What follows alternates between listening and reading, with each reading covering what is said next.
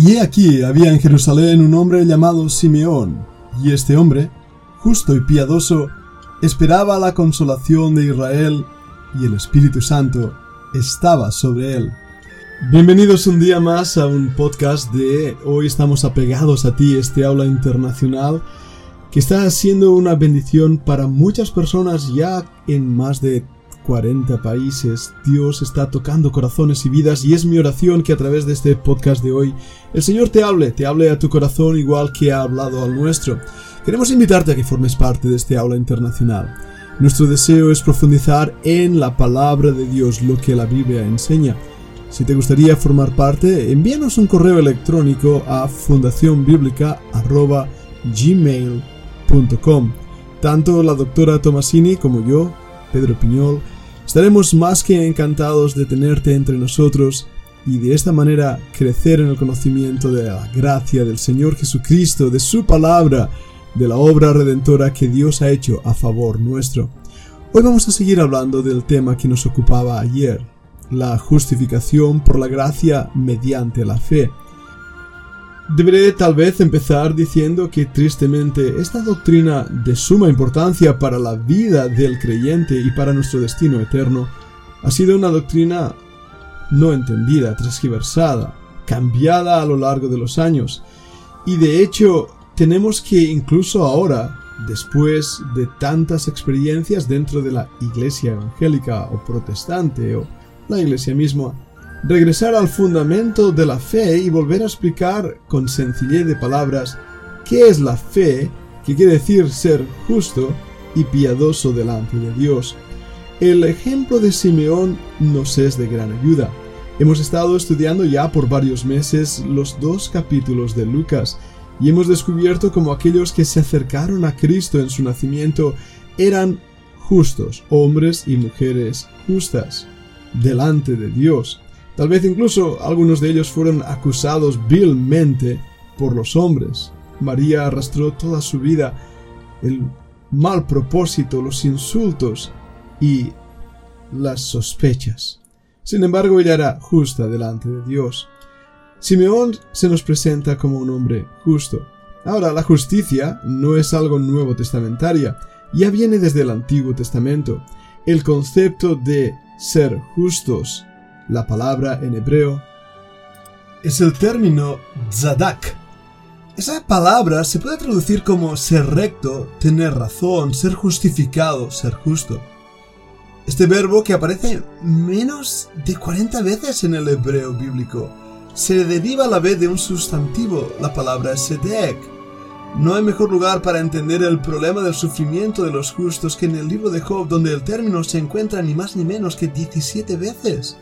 Aparte del libro de Job, Zadak es poco frecuente en los demás libros. De hecho, la primera vez que lo hallamos se encuentra en Génesis 38:26. Aquí Judá admite que Tamar es justa en sus demandas. Más justa es ella que yo, porque no se le ha dado a mi hijo Sela. Entonces, el significado básico de Sadak es ser recto o justo, es un término jurídico que involucra todo el proceso de justicia. Dios es justo en todas sus relaciones y comparado con él, ningún ser humano es justo. Fíjate lo que dice Job 4:17. ¿Será el hombre más justo que Dios? En un sentido derivado, una causa puede considerarse justa cuando todos los hechos indican que el acusado va a ser exonerado de todos los cargos. Isaías desafió a las naciones a presentar testigos que pudieran comprobar que su causa era justa. Mira lo que dice en Isaías 43:9. Que se presenten sus testigos y que se justifiquen, que escuchen y digan, es verdad. Job se preocupó por su causa y la defendió delante de sus amigos. Job 9:15 dice, aunque fuese yo justo, no respondería, antes habría de rogar a mi juez.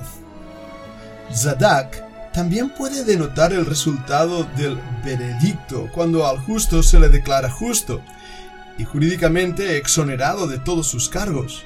Por ejemplo, Job 13:18, donde Job creyó que el Señor finalmente le vindicaría en contra de sus opositores.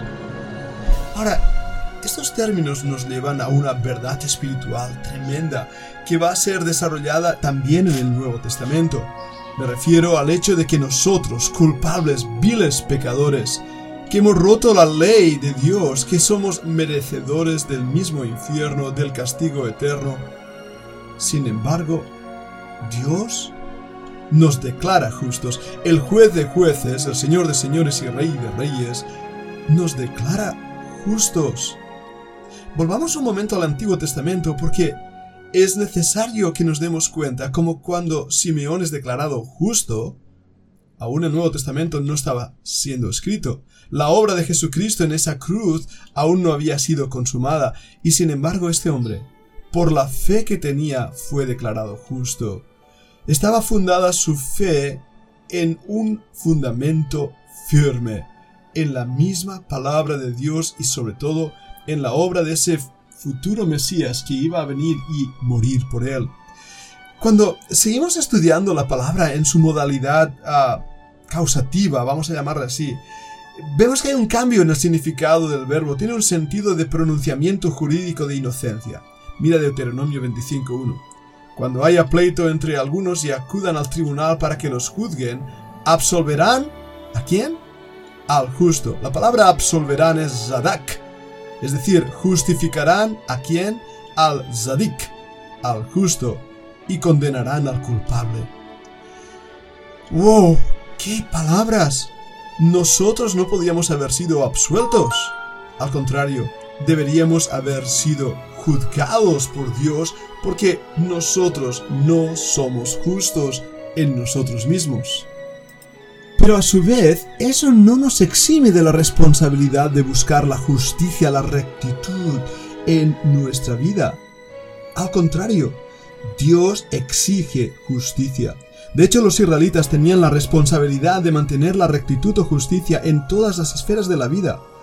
Cuando el sistema jurídico fracasó debido a la corrupción de los malvados, que fueron falsamente justificados, y a los pobres se les robó la justicia con cargos inventados. Un grupo numeroso de israelitas, por ejemplo, ah, para buscar un ejemplo bíblico, se adhirieron a Absalón. Recordad la historia en el segundo libro de Samuel, capítulo 15, versículo 4. Él prometió justicia a los propietarios de tierras. Sí, pero sin embargo Dios aseguró a Israel que se haría justicia al fin. Mira lo que dice. No pervertirás el derecho del necesitado en su pleito, te alejarás de las palabras de mentira, y no condenarás a morir al inocente y al justo, porque ya no justificaré al culpable. Eso está en Éxodo 23, 6 al 7. Las personas justas seguían el ejemplo divino. El salmista exhorta a su pueblo a cambiar su sistema jurídico de hecho, el Salmo 82.3 dice, defended al pobre y al huérfano, haced justicia al afligido y al menesteroso. Y de hecho, volviendo al mismo Job, su esperanza final reposaba en la declaración divina de justificación. El Antiguo Testamento entonces concuerda con esa esperanza. Cuando la justicia prevalece es Dios el que justifica. ¿Lo entendemos entonces? ¿Por qué Simeón era un hombre justo. Él había estado buscando en su vida la justicia, la rectitud, aquello que agradaba a Dios, y por lo tanto, en su vida no había lugar para el pecado, el cohecho, el orgullo, la maldad, las malas palabras, las, las malas actitudes, lo que el Nuevo Testamento define como los frutos de la carne. Ahora bien, no estamos hablando aquí de salvación por obras, porque por las obras de la ley ninguna carne será justificada delante de Dios, sino que estamos hablando del hecho de que nuestras vidas deben dar cuenta a Dios y por ello somos llamados a una vida de justicia, de rectitud, de santidad, porque vamos a tener que dar cuenta ante el Dios justo. Sí, todos tenemos un carácter, lo sé bien, yo conozco mi carácter. Pero eso no es excusa para seguir cometiendo las mismas estupideces de nuestro carácter. Al contrario, tenemos que vivir una vida que crezca. Dejemos de ser niños fluctuantes. Cuando un hombre era declarado justo en el Nuevo Testamento, era porque Cristo Jesús, el único hombre que no pecó, lo que hacía era tomar su manto de justicia y ponerlo sobre nosotros. Veamos un ejemplo rápidamente en el Antiguo Testamento. ¿Qué significa la justicia impartida? Y por eso la fe simplemente extiende las manos vacías y recibe esa justicia. Bueno, si quieres escuchar esta verdad y lo que significa Simeón para nosotros hoy, te invito a que escuches la segunda parte de este podcast.